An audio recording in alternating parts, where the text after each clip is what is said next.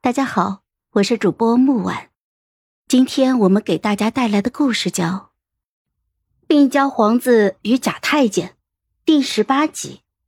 我是阿乔，师傅让我入宫，我自然是不情愿的。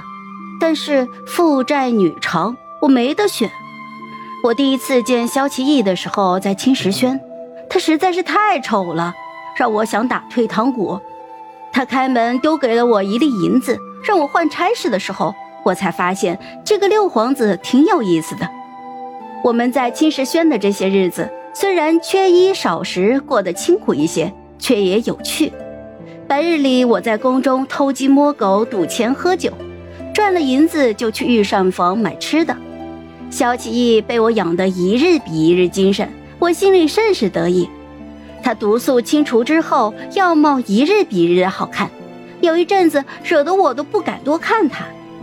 我始终记得对萧齐义动心的那天，天光正好，微风徐徐，他穿着一身月白色的衣服，站在一缸睡莲的边上，他整个人朦朦胧胧的站在光亮之中，低头拨弄着睡莲。萧齐义扭头看我，轻蹙的眉头：“阿乔。”发什么呆呢？好奇怪，太奇怪了！明明日日朝夕相处，怎么就那一日，我瞧着他分外的不同，心脏砰砰直跳。后来我才知道，那是情窦初开。我不是石头里蹦出来的猴子，日日对着这美貌少年，如何能不心动呢？但是我清楚，我不可能跟萧奇义有结果的。我便小心翼翼地把这一份心动藏了起来。皇宫内院很大，我仗着自己有轻功，总是爱闲逛。我到过冷宫，站在墙外，听到里面疯魔的妃子一日日的哭闹。我也曾在墙头，看着盖着白布被抬走的小太监宫女，不知道为何而死。这深宫幽冷，我觉得闷了的时候，萧启明总会带我出去喘口气。我不喜欢这皇宫，从来都不喜欢。这些话我从来没有跟萧齐义说过。这是生他养他的地方，他很习惯这里的生活。我是江南放养的小崽子，他是金尊玉贵长大的皇子，我们有许多的不同。萧齐义能写的一手好字，我的字勉强能看。他就算在青石轩蹉跎了许多年，到了景明宫还是养尊处优。至于我有好吃的，自然高兴；没有也不会沮丧。我们两个实实在在不一样。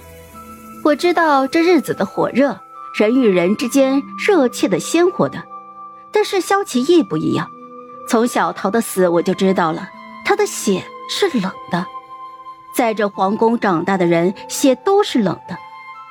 我在外面乱七八糟的过了十四年，师傅从不让我受委屈。让我自由快乐的生活。我见过这世间许多无糟事，我清楚的知道，两个人想要过好日子，只有爱是不够的。王家娘子因为钱粮跟夫君闹翻，张家夫君厌烦自家娘子日日只知道绣花，李家夫妇因为相顾无言，冷淡度日。我跟萧齐义从来都不合适，所以我那一点点的动心，从不敢表露。他跟我表露心迹的时候，我觉得难过又高兴，然后告诉他，我从来没有喜欢过他，只当他是兄弟。终究是闹得很难看，配上半条命才离开皇宫，不过是仗着萧齐义爱我。我回了江南，轻而易举的便认出萧齐义冒充师兄给我写信，他写的太平凡，我读出了他深宫寂寞的冷僻，还有。对我的思念，我有一搭没一搭的回信，偶尔能听到从遥远京城传来的消息。他始终没有太子妃，信也一直在给我写。我在江南只能遥祝他一杯酒，愿他岁岁开心，岁岁平安。好了，本集故事就到这儿，我们下集见，记得订阅和点赞哦。如果你有喜欢的故事，也欢迎在留言区告诉我们。